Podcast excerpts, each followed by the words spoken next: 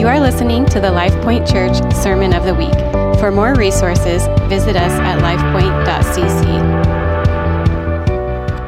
Okay, if you have your Bibles, open up to Hebrews chapter 10. Hebrews chapter 10 this morning. Really, as we kick off Holy Week, Holy Week is really such a week of preparation. We prepare our hearts for what the significance of this, of this week means. And so that's why we put the extra effort into this Holy Week experience. I, I want us to come in to the household of faith next Friday night and Sunday morning with hearts that are just ready to receive all the Lord has for us. Holy Week becomes this week of preparation, of slowing down to meditate and really chew on the significance of the Lord's work in our midst. The Lord inv- invading human history and so I pray that Holy Week will be that for you. It'll be uh, a week of preparation for your heart uh, for next weekend. Amen. I want to uh, share with you from Hebrews chapter 10. We have been in the book of Hebrews for a number of months now, just going through it verse by verse. And this morning, I want to talk to you about the holy love of Jesus. And I actually want to come down to the people to share about this because. Um, I want to talk this morning about the holy love of Jesus. And the holiness of God is something that can oftentimes be misconstrued. And I feel like sometimes, especially in church, we present the holiness of God with this false, distant authority, and preachers, teachers feel like they have to shout at people to convince them that God is holy. There's been this brewing conviction in my heart all week long that the holiness of God is going to be punctuated by the authority of Holy Spirit this morning. That's why I come down to where you're at, because I don't need to be up there distant shouting at you about the holiness of God, but rather the Spirit of God is going to descend in this place in such a beautiful way convincing hearts of his otherness. Holiness means set apart, that he is altogether other. And so the Spirit of God is the one that, that convinces hearts of that reality. I want to talk to you about the holy love of Jesus. This is not a new concept to Hebrews chapter 10. You don't have to turn here because it'll be on the screen, but Hebrews chapter 1, this is where it actually started. This whole letter to these believers. Hebrews chapter 1 said long ago, at many times, in many ways, God spoke to our fathers by the prophets. But in these last days, He has spoken to us by His Son, whom He appointed the heir of all things, through whom also He created the world. He is the radiance of the glory of God and the exact imprint of his nature, and he upholds the universe by the word of his power. After making purification for, purification for sins, he sat down at the right hand of the majesty on high having become as much superior to the angels as the name he has inherited is more excellent than theirs. That is the very place the writer of Hebrews started. That Jesus, this one, the manifestation, the, the perfect demonstration of God Himself, is holy. He is loving because he himself sacrificially is going to come and pay the payment for our sins, bring purification for sins. But he is holy. He's altogether other. He is superior to the angels. This is the, the creator of the universe, the God man, the, the Son of God. Jesus, He is holy, He is love, He is holy. It's, he's a, it's a holy love. And that's where Hebrew 10, Hebrews 10 then goes back to. This holy love of Jesus, this holy love of God. This is a, a, really another warning. The writer of Hebrews has given us a few sober warnings. Here's another warning for us to handle rightly the love of God with a sense of holy awe and reverence. The love of God. It's not to be trampled with or trifled with uh, in a trivial way, in a light way. It's the love of God and it's holy. You can think of it like fire. Fire is beautiful, it's powerful, it's radiant. There's something about fire that kind of captures your attention, right? If you're like we have little literal social gatherings around the fire. We sit around the fire and we just admire its beauty. But we all know, because we've been raised by good parents, that fire is dangerous, right?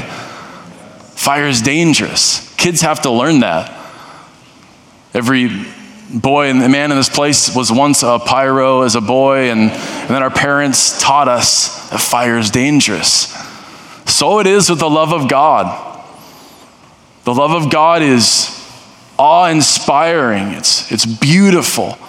It does something to our hearts. We can't look away, but it's dangerous. It's dangerous and it's not to be played with. I grew up in a, a firefighter, so my dad was a firefighter, so he, he taught us to fear fire in a, in a you know, respectful way, to be respectful of the, the power of fire. So we learned that, you know, the, the number one ways fires start in homes. It's not um, spontaneous electrical fires, it's cooking and candles. The two C's, right?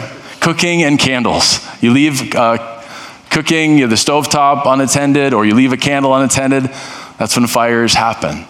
So, so much of it is in our control. There's, there needs to be a, a sense of respect for the power, the danger of fire.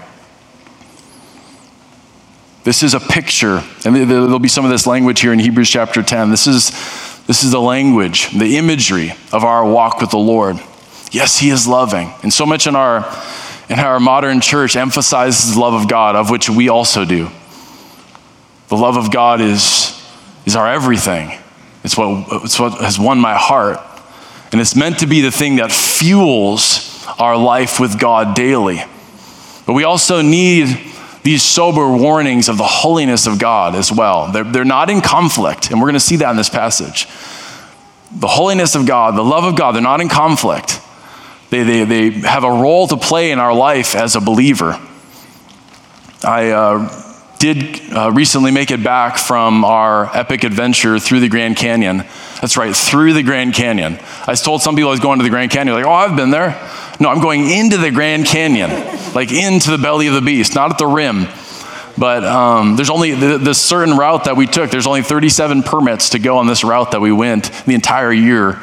So for those four days, we did not see a single other hiker until our last half a mile of these 32 miles. We were out in the boonies. This is in the far eastern side of the, the Grand Canyon um, backcountry.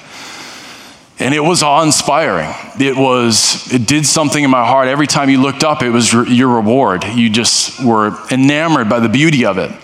But there was a phrase I repeated probably more, more often than any other phrase, and it was every step matters, boys.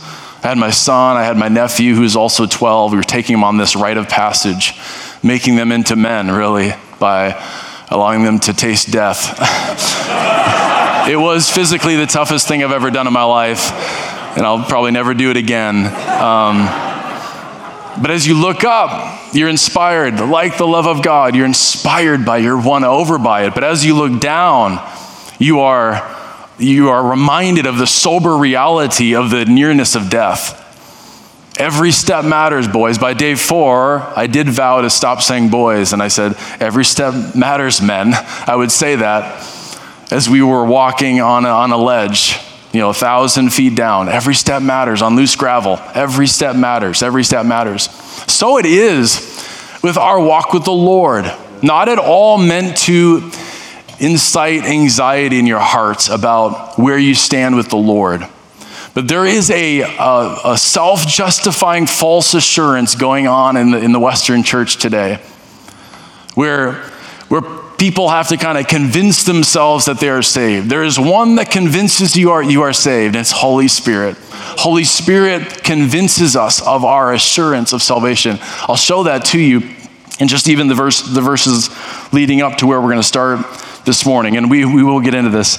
Um, Hebrews chapter 10. This is where we left off last time we were here um, starting verse 22, it says, Let us draw near with a true heart in full assurance of faith. So, assurance can be yours. This morning, I'm not proposing anxiety of your salvation upon your life. That's not what I'm saying. Is, that you need to live every day. Am I saved? Am I not saved? Am I saved? Am I not saved? Is God mad at me? You don't have to live that way. But the way to obtain that assurance is not just positive self talk, not just by playing your favorite little sermonettes on, on repeat on YouTube. No, it's through an encounter with Holy Spirit, full assurance through true faith. And look at this experience. With our hearts sprinkled clean from an evil conscience and our bodies washed with pure water. He's speaking of an experience. an actual experience with Holy Spirit, where Holy Spirit convinces us we are saved, you're, you are saved, you are, you're a son, you're a daughter, you're adopted into the family of God. You are, you're a new creation. That is ours in the Lord. That is what's promised to us. It's possible, it's available. Amen. So let's read uh, verse 26. This is the warning for us of the holy love of Jesus. For if we go on sinning deliberately, after receiving the knowledge of the truth, there no longer remains a sacrifice for sins, but a fearful expectation of judgment and a fury of fire that will consume the adversaries. There it is. Anyone who, who has set aside the law of Moses dies without mercy on the evidence of two or three witnesses. How much worse punishment do you think will be deserved by the one who's trampled underfoot the Son of God and has profaned the blood of the covenant by which he is sanctified and has outraged the Spirit of grace? For we know him who said, Vengeance is mine, I will repay. And again, the Lord will judge his people. It is a fearful thing to fall into the hands of the living God. Every step matters. It's a fearful thing to fall into the hands of a living. This is the one we're talking about. This is the holy, loving God that we're talking about. This one who he also says is later in Hebrews 12 is a consuming fire. So let's break this down. He speaks of sin in, in very specific ways. This deliberate sin, this very conscious, um, deliberate, rebellious sin against God. He, he first says, verse 29, this sort of sin is like trampling underfoot the Son of God.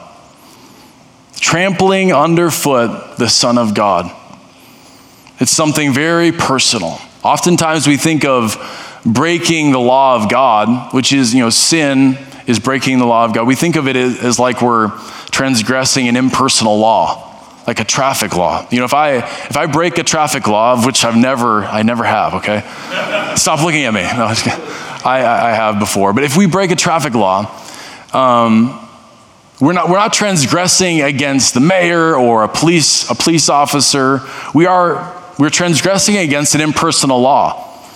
And sometimes we treat sin against God like that, like it's, like it's impersonal. It's very personal.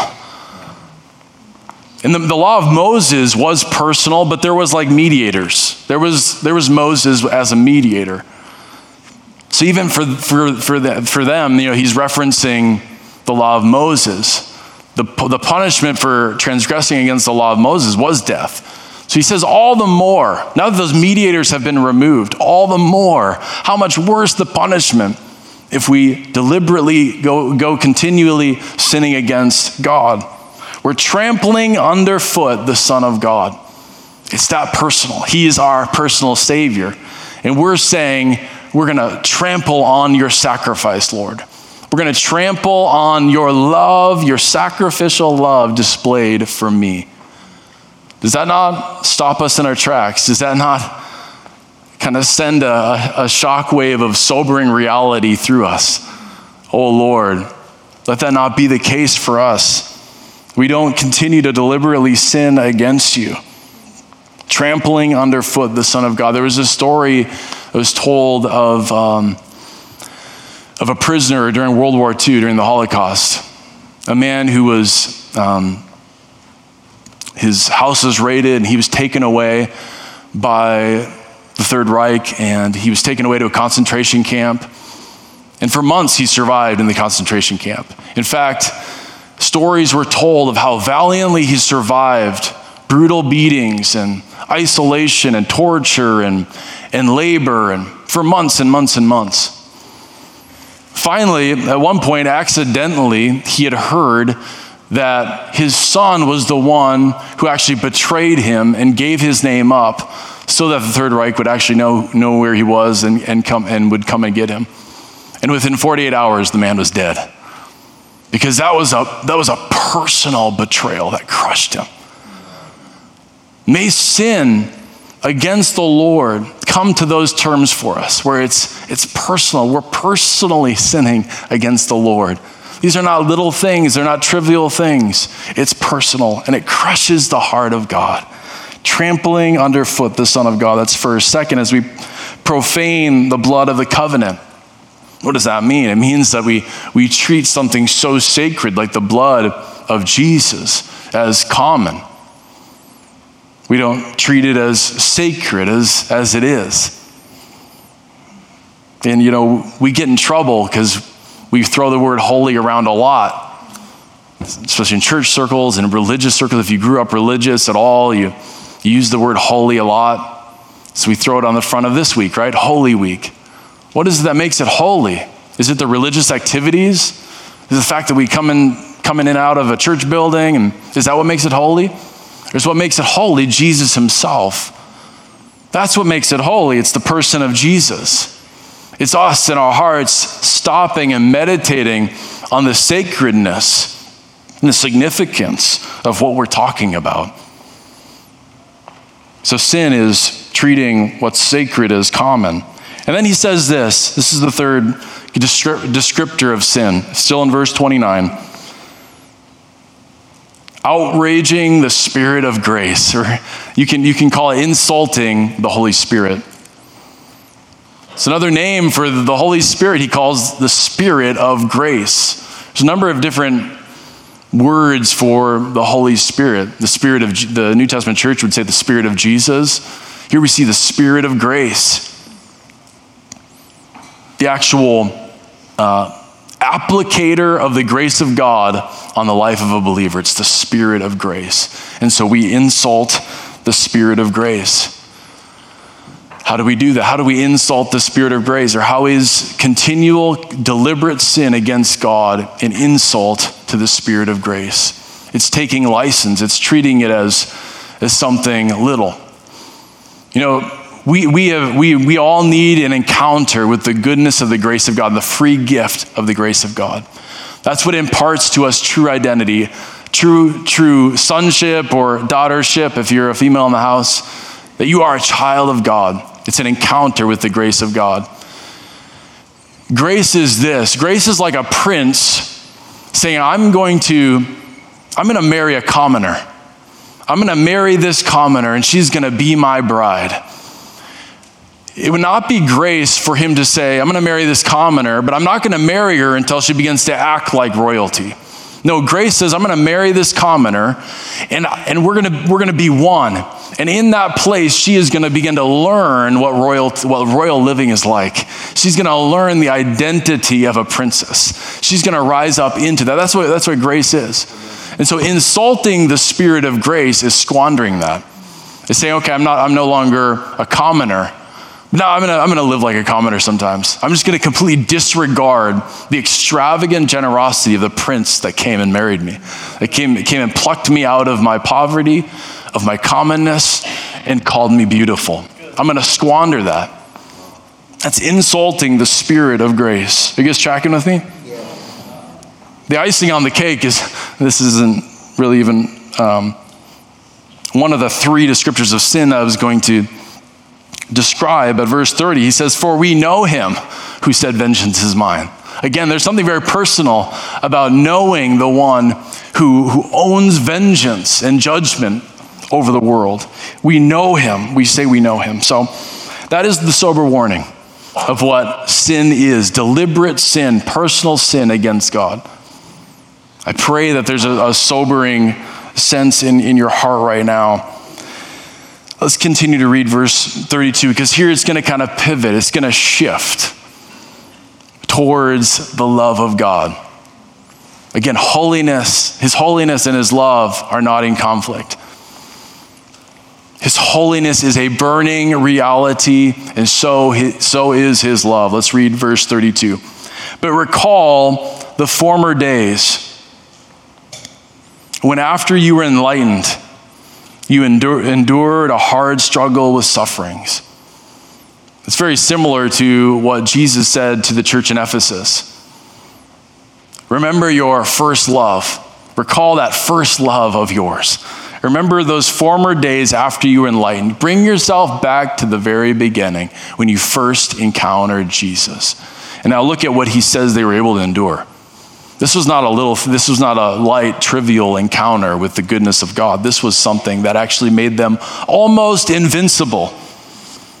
They endured hard struggle with sufferings. Verse 33 sometimes being publicly exposed to reproach and affliction, sometimes being partners with those so treated. For you had compassion in those prison, or you had, for you had compassion on those in prison, and you joyfully accepted the plundering of your property, since you knew that you yourselves had a better possession and an abiding one. I'll just stop there for a second. There's, there's three things that he says that we, we can endure. And these are, these are major things. We can endure this if we, we have the love of God fueling us. So, the role of the, of the holiness of God is it shocks us to reality. It shocks us into the reality of His eternal nature, that we are but a vapor, that we are in need of God. The love of God, you, you see, fear can't fuel through difficulty and trial and tribulation. For that, we need love. We need the love of God to fuel us through difficulty, through trial, through tribulation, through suffering. We can't do that through, through the fear of God. The fear of God brings us to a place where we need God, and it's from there that we encounter His love, and that fuels us to be able to endure a whole lot. Firstly, hard struggle with sufferings. We need a certain theology of suffering. Wednesday night, uh, we had uh, Pastor Ruthie Oberg here with us from Springfield uh, from the National Arch, the, the National AG Archives and Heritage Center. And uh, it was a rich night. And it, the, the teaching is online if you guys want to go check it out on, on our YouTube page. Um, she just shared testimony after testimony after testimony of the goodness of God, of our heritage, you know, the, the, what we are called to steward as the people of God, as, as a church family. Amen. It was, it was awesome. Um, but she did one of the kind of genres of testimonies that she shared was, was about suffering and how we need to impart to the young, younger generation an understanding of how to endure difficulties.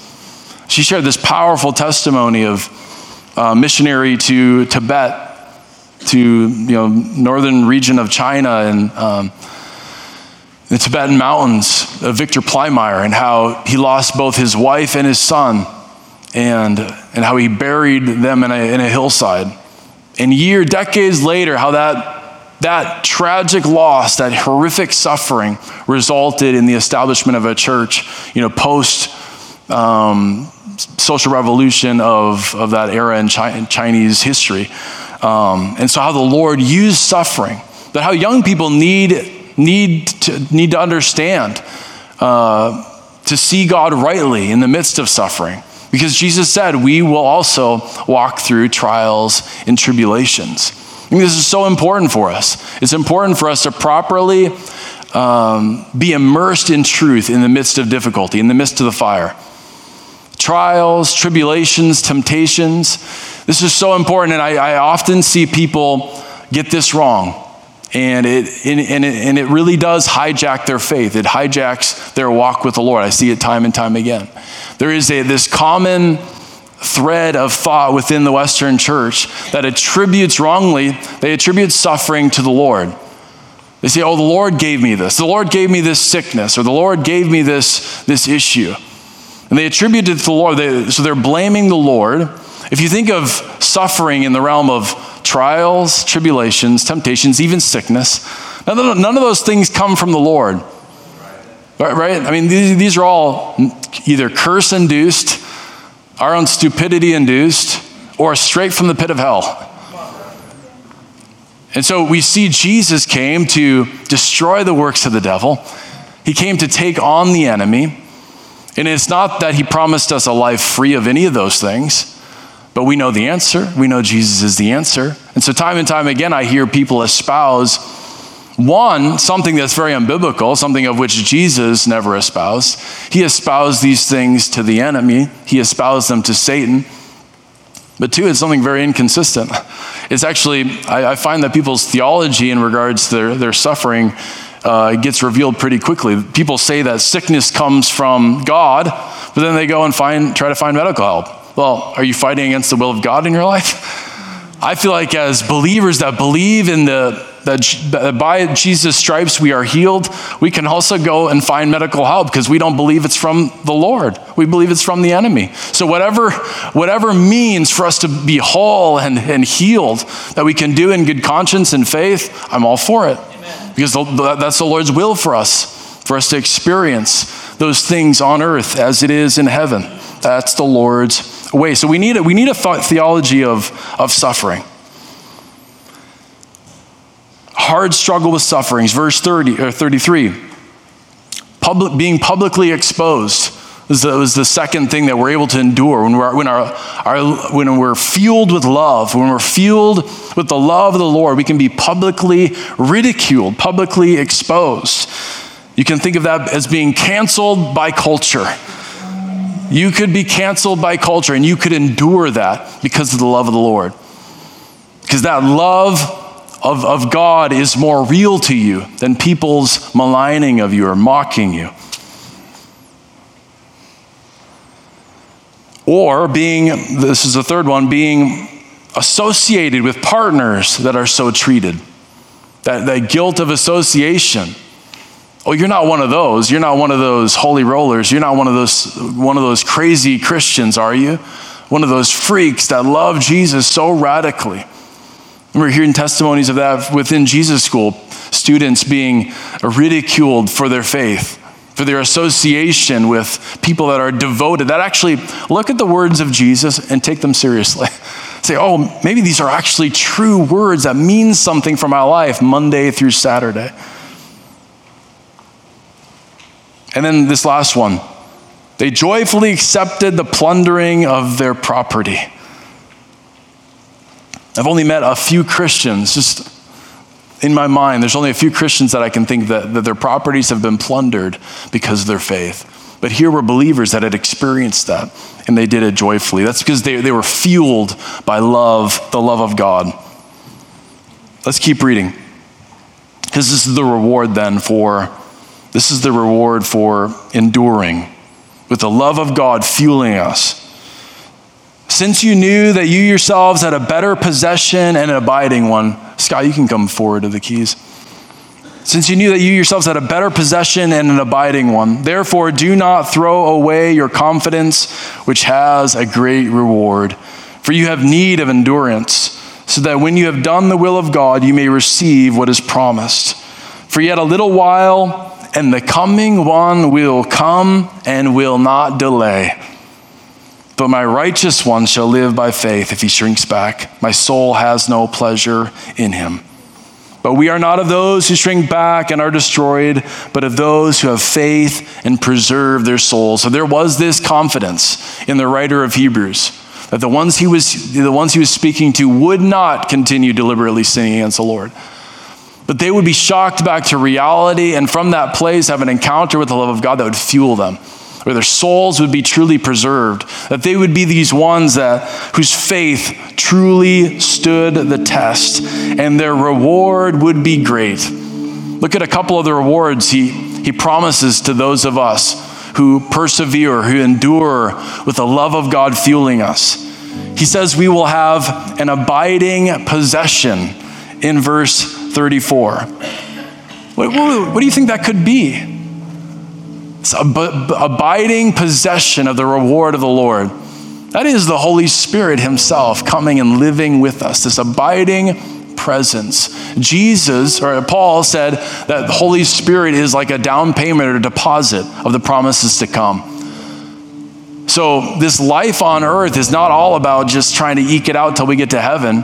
No, we are given many precious promises of this down payment right now, this deposit of what is to come. And it's this abiding prep, this abiding one, as verse 35 or 34 says. Also, verse 37, we're given this reward of the coming one, our coming king. He is our hope. He is our, he is the one of whom we are longing for Our hearts are burning and growing in love for this one we know who is coming again. He is coming, He is returning. He is our coming one, and He is our reward. That's how I want to finish. I want to finish. Are you guys tracking with this? Is this ministering to your hearts? The holy love of the Lord. I speak as a pastor, as one hopefully tenderly dealing with this to not crush people. I don't want to crush people with the reality of his holiness, but also his loveliness. I just want to point you to Song of Solomon, chapter 8. This is what it says. This is what the Lord says. Really, the bridegroom himself. So, this is like a these are like the words of Jesus. Obviously, this, this precedes the life of Jesus, but so many read this as a uh, allegorical picture of the bridegroom, God Himself, pursuing His bride. That's the church. And so, this is what the bridegroom says to the church, to us. He says, Set me as a seal upon your heart, as a seal upon your arm. It's like a wedding ring or a Near Eastern culture to put like a bracelet that says, I, am his. I am I'm giving myself to him. He is, he is mine and I am his.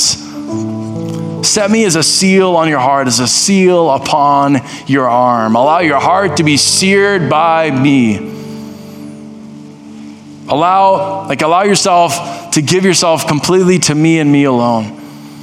For love is strong as death, jealousy is fierce as the grave.